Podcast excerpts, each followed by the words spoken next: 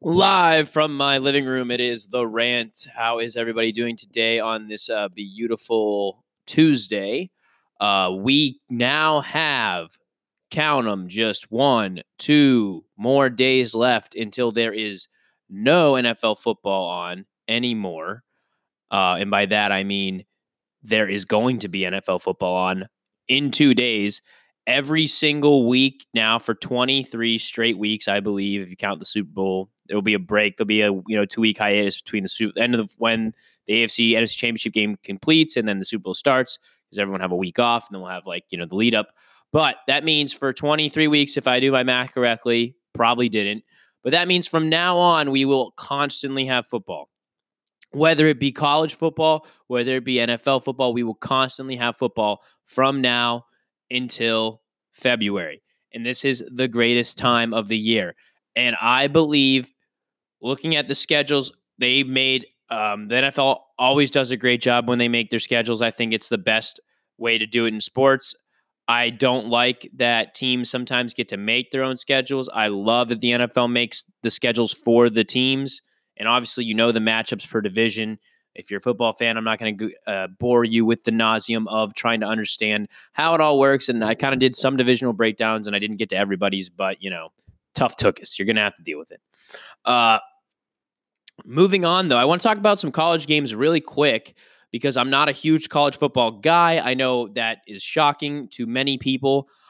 I enjoy college football, but there's a reason why I like the NFL entirely more than college, and I will get into that uh, a little bit here as we go forth. But what I do want to talk about is the games that I did watch. I watched, uh, I believe it was Iowa State versus uh, UNI, uh, University of Northern Iowa. I know that that sounds like why the hell would you watch that game? But it actually went into triple overtime, I believe. And it was a pretty good game. That was like one of the few good games that were on this weekend. Uh, and then I watched later that evening, of course, the game that probably everybody watched, which was uh, Oregon Auburn, which was an awesome game. It was low scoring. It was very exciting. Came down to the final nine seconds, and that's what you want out of a game. It's 100% what what college should be striving for. And I don't understand why we don't see more games like this where people go out of conference and they play a ranked opponent and it was a great game and and that's honestly why but my trouble lies with college is the ability that the, that each school makes their own schedule which is stupid and then you can pretty much you know if, if you're a power conference if you're one of the power five conferences and you're one of those leaders in your division to uh, win your division's championship game you're just going to schedule an easy game to open up with because there's no preseason in college football so therefore they kind of give them that because they get to make the schedule. Like Alabama playing Duke, for instance. Okay. No one on earth, if you weren't an, an Alabama fan, you didn't watch that game. You just didn't. I am a casual college football fan, meaning that I really don't root for anybody. I just like to see a good game. I'm not going out of my way to watch Alabama play Duke. That's not happening. I don't know why teams continue to do this. I understand there's 13 games you play in college football, and wins matter when you're trying to get to where you're trying to go, especially in this new era of the college football playoffs, where only four teams make the playoffs, which is also a ludicrous thing, which isn't really a playoffs mm-hmm. at all. It, it they, the whole system, I understand it's better than the old system, but it still needs vastly changed. So I just want to talk about a little bit of that Auburn Oregon game for just a few minutes. Then I want to jump right in the NFL because, again, that's me. But uh, with the Auburn Oregon game, the thing that nobody seems to be talking about is how horribly Oregon mismanaged that game come down the stretch. Uh, I believe it was, I want to say like less than three minutes left in the fourth quarter. They were driving, they had the ball, a touchdown or points pretty much ends it for them. They they win the game.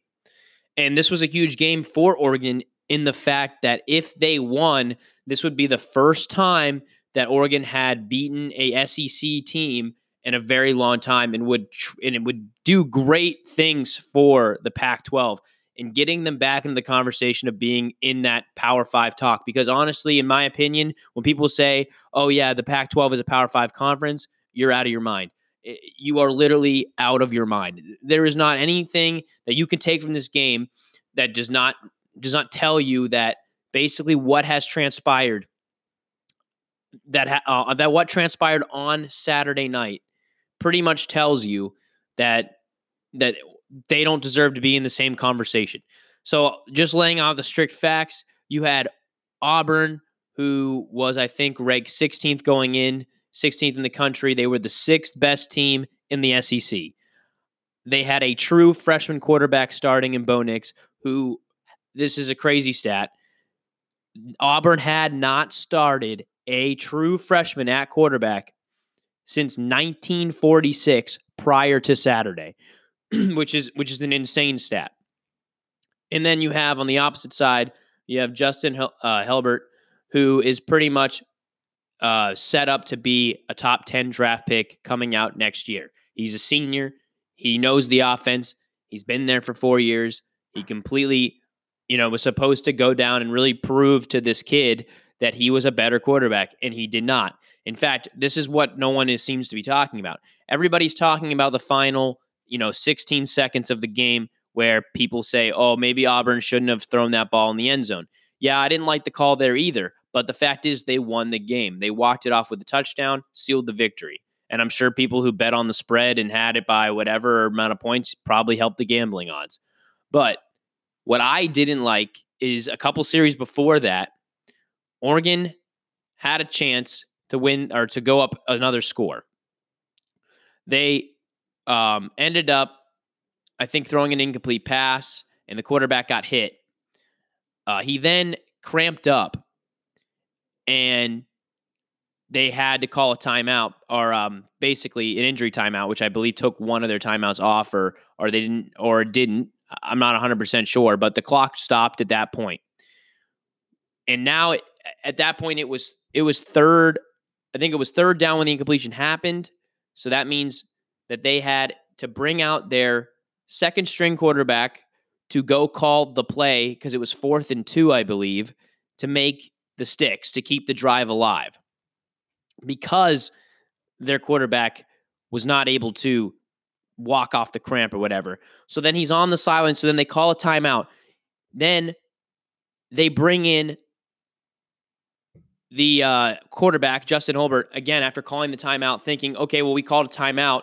So our freshman quarterback, the kid who's never done anything in this, uh, you know, in, in, his in his entire career, excuse me, entire career at Oregon, has never called a play, has never ran a functional snap besides the practice team or doing it in practice. He calls the timeout. They go to the sidelines. They bring Justin back in.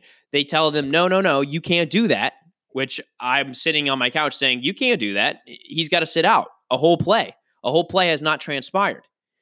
So then they bring, when they bring Justin in and the referees are telling him, you have to get off the field, the, the they're trying to set up the play clock. So Justin's has now has to run back off the sidelines. Now their coach is forced to take a second timeout. so he literally has taken two timeouts because he took a timeout before to try to contemplate what he was going to do on fourth down. Then he has he's forced to take a second timeout because he doesn't understand the rules of a quarterback having to sit out a play when he is injured, even though he wasn't injured, he had a cramp.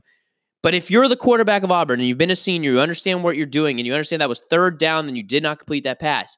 You have to stand up, walk around, get the Charlie horse out of your leg, drink some water, call a timeout. You could call a timeout there. You don't have to burn two, you burn one, and then you can take some time, get back, go back and have the best player on the field to call that fourth and one player, fourth and two, whatever it was. But ultimately, that's what they ended up doing anyway, because uh, or, or they they couldn't do it anyway. They had to hand the ball off.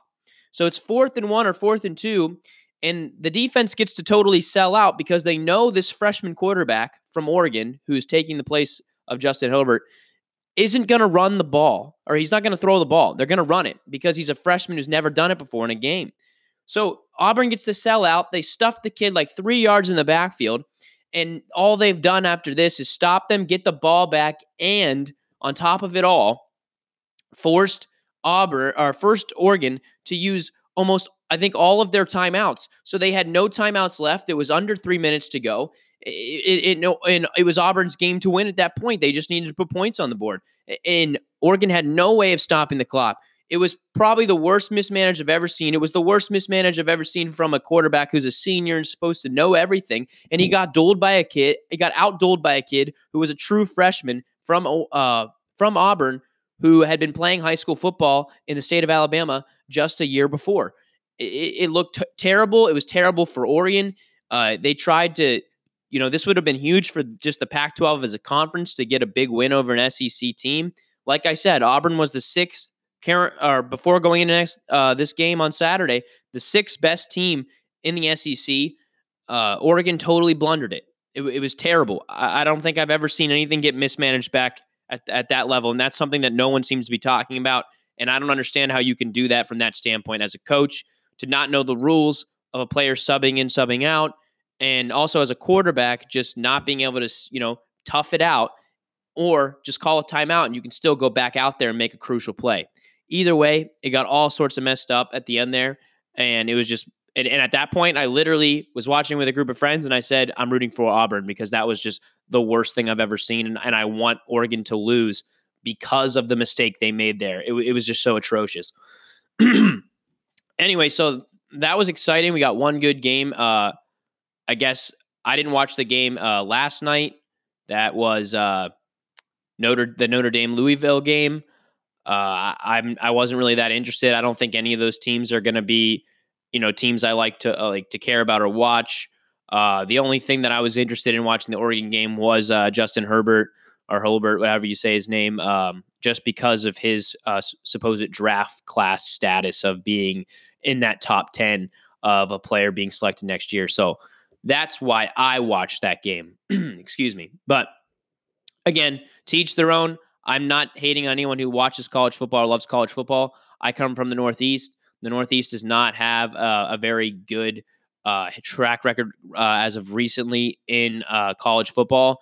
Uh, but in the past, obviously, it's kind of where it all started. Now it is completely dominated by uh, the Big Ten and um, the uh, the SEC. So again, I'm not from the South.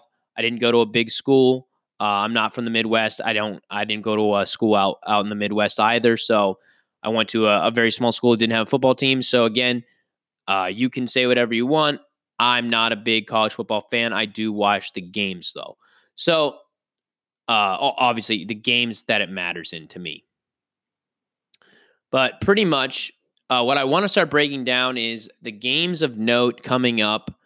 Uh, what I have about uh, a little over half the time left here today for the segment.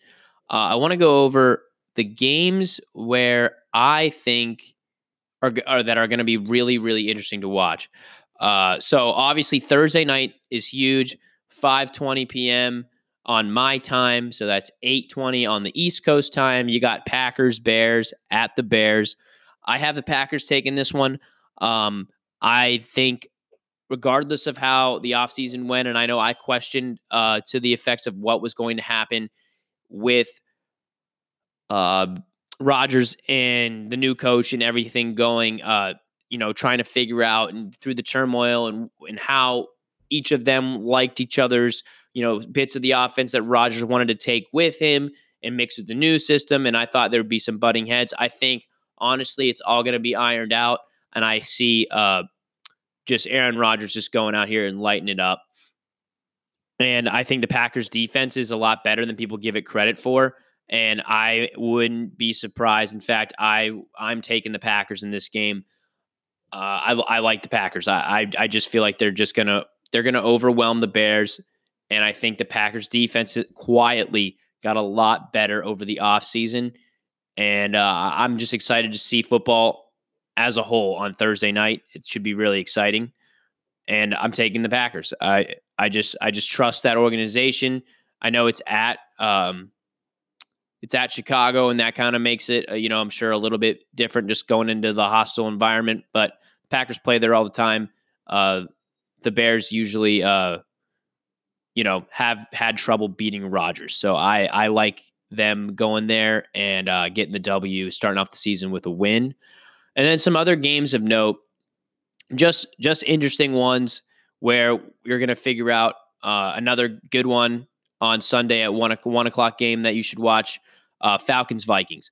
Again, uh, the Vikings I think are favored just because they're at Minnesota, but that's going to be a really really interesting game. You're going to see if Kirk Cousins has it. You're going to see Matt Ryan in the offense with all the weapons because they got Devonta uh, Freeman back. Uh, Julio Jones is out there, uh, just coming off that uh, major contract, um, or I think talks of a contract. I, I, believe he he is going to sign one pretty soon, and uh, it, it's going to be good. I, I, I have a feeling that the Falcons are going to uh, win that one. I think they're going to upset the Vikings. I just don't know if, uh, from what I saw in, in, the limited appearances of Kirk Cousins, although he did play more than I think most starting quarterbacks did in preseason, he just didn't look good. And I don't trust Kirk Cousins um, right now. I, I think. I think that you got to go with Matty Ice here and just take the like Matt Ryan at face value, the better quarterback, and uh, just go from there. So I I definitely love not I, I'm not in love with the Falcons right now, but I do pick them to win over the Vikings. But I do see this being a good game.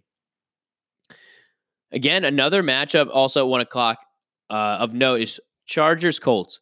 Now, this game is probably going to be heavily watched because both these teams are AFC teams who need to win early and get on the right track. The Colts, who literally had all the air just pushed out of the balloon, they need a life spark. They need something to get them going. And winning against the Chargers would be huge. It would get the fan base back energized. If they lose this game early and start slumping, I have a feeling that the fan base is just going to give up on the Colts, and the Colts are just going to have to go through a full rebuild where they are going to have to make some moves because honestly, on paper, you look at everything besides the quarterback position, and the Colts were um, set up to be such a great team, which is why when I talked about the Andrew Luck uh, retirement or more like a quitting, but you know, to each his own. I'm not disrespecting, like I said in that entire episode. I don't disrespect Andrew Luck for what he did. I just think it was a shitty way to do it. I would not have done that to my teammates two weeks before the start of the season. I understand, whatever. I would have been like, hey, put me on IR. I'll try to come back. I'll try to rehab. And in six weeks, if I'm not good, just cut me. Right. I'm, I'm done. But you shouldn't just completely destroy the franchise like that. And I'm saying they still have a chance. I think Jacoby Brissett's probably one of the better backups in the league.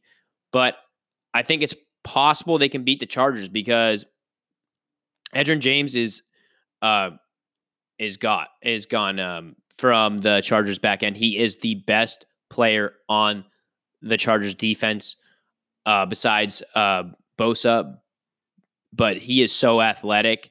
And uh, so Derwin James is is a is a person to to they are going to miss, and he's going to be out, I think, till sometime after Thanksgiving, which is a huge loss for the Chargers. But that game is going to be really interesting. It's going to say who can bounce back from a player retiring slash quitting slash a player who's injured and see which team can battle uh, battle it out. So another good game to watch.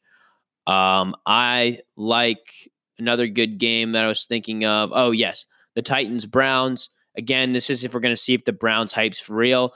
Titans are going into the Browns. Everyone is not giving the Browns any credit at all. I think the uh, our Titans rather. I'm sorry, everyone's giving the Browns way too much credit. I think the Titans can quietly go in here and upset the Browns at home, and I think it would devastate them. I would devastate the Browns if this would happen. I think the Titans have a shot to do so. I think they are very complete. Uh, both up and down the roster on both offense and defense. The quarterback position is a little eh, but I think they have enough weapons to get it done. And I think Everyone's been talk, talk, talk, talk, talk about the Browns. Quietly, the Titans have been going about business. And I guarantee you, everything they hear about the Browns in the offseason has just caused the Titans to work a little bit harder, just practice a little bit harder to get to that point to be like, we're going to go into Cleveland and we're going to smack these guys in the mouth. So I'm looking forward to that game a whole awful lot. That is also a one o'clock game for you people on the East Coast, 10 o'clock out here on the West Coast. Another good game that the line is even on, 100% even. I, I don't know what you're going to get. I, I had to do a pick 'em uh, for my work. We just circled the the whole week one of who we thought was going to win and where. Uh, I stopped and I thought about this game for probably five to 10 minutes because I just couldn't make up my mind who I liked in this game. Uh, 49ers Buccaneers. Now, you're going to say, Eli, that sounds like an absolute snooze fest. I don't think it will be. I think you're going to have the Niners that are trying to establish if Jimmy G's the guy.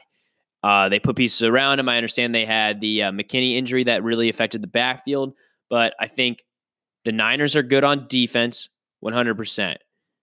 Offense, they don't have a they don't have great wide receivers. They have okay wide receivers, but I think Jimmy G, this is the time where he's going to shine.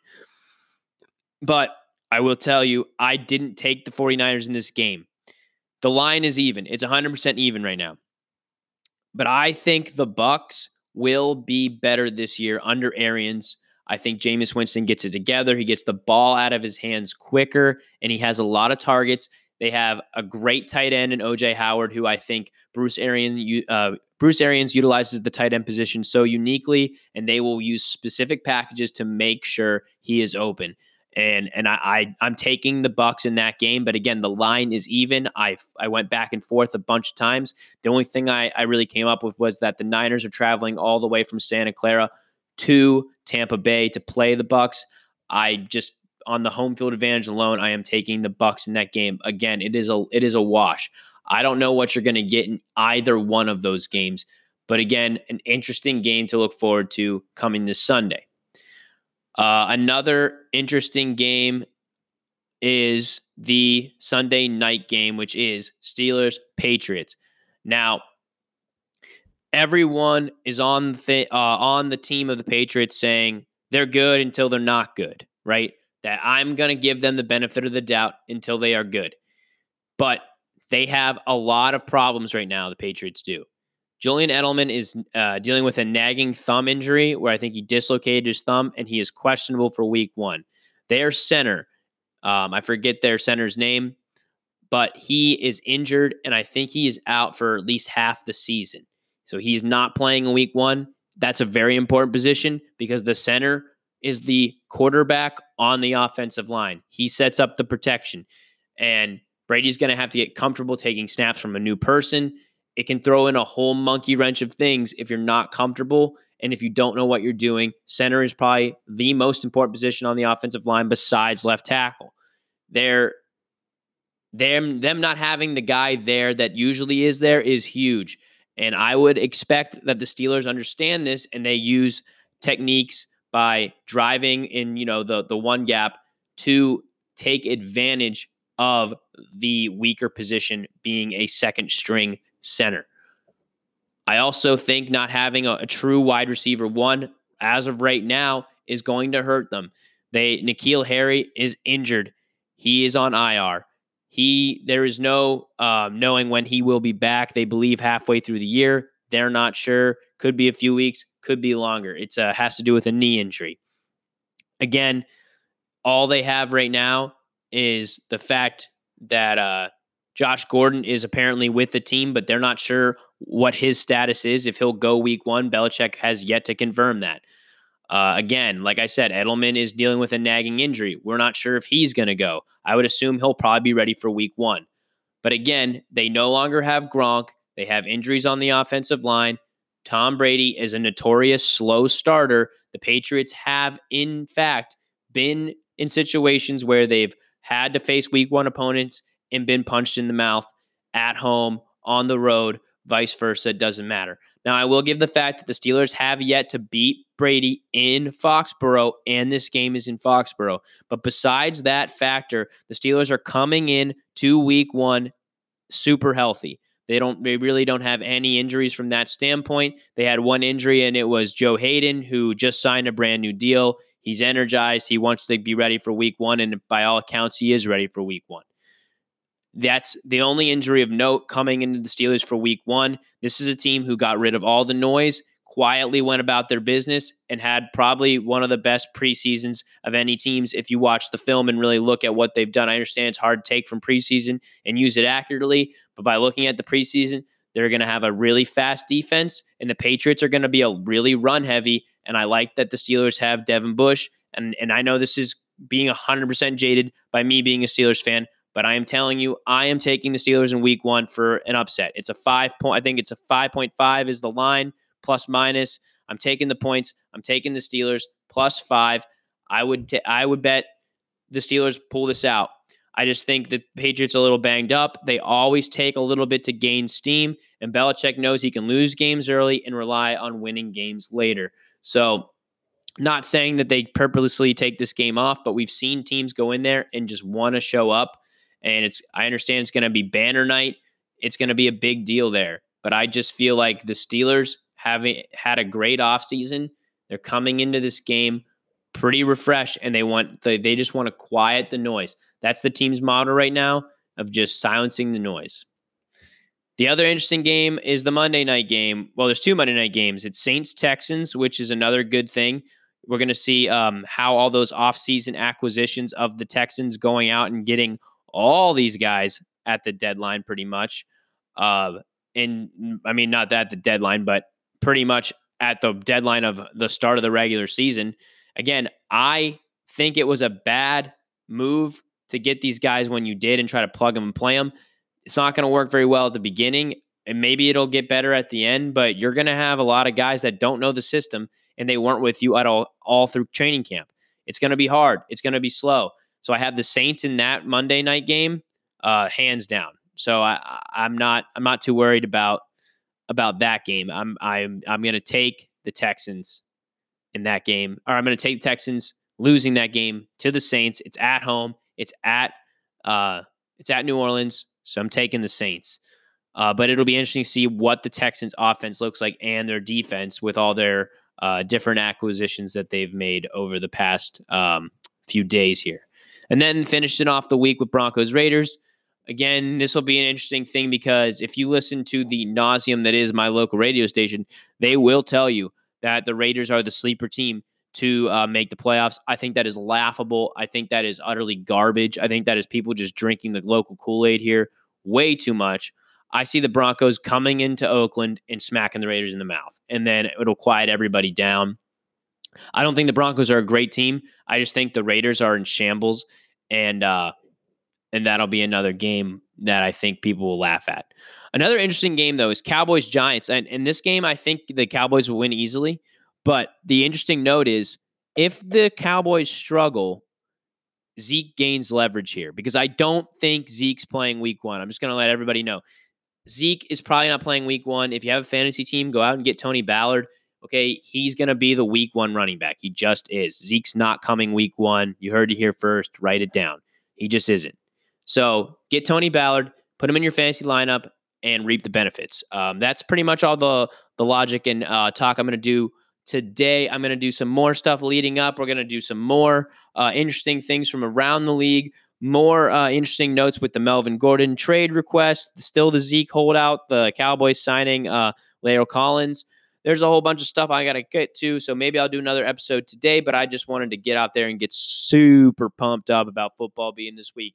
So if you are pumped up about football, please hit me up on my Instagram page at the rant with Eli. You can tweet me at the rant Eli. You can email me at the rant Eli at gmail.com. Let me know why you're pumped up about the season, what you want to hear, what's your picks. Who do you think the upsets in week one are going to be? And I want to hear all of it. So please hit me up in those platforms. Again, I would appreciate it. Also, if you could share the podcast with friends, family, your dog, your grandma, your grandpa, your cousins, your uncles, your whoever, and just let people know about it, I would greatly appreciate that as well. Uh, thanks a lot for listening, guys, and I will be back with more content soon, and I'll see you when I see you.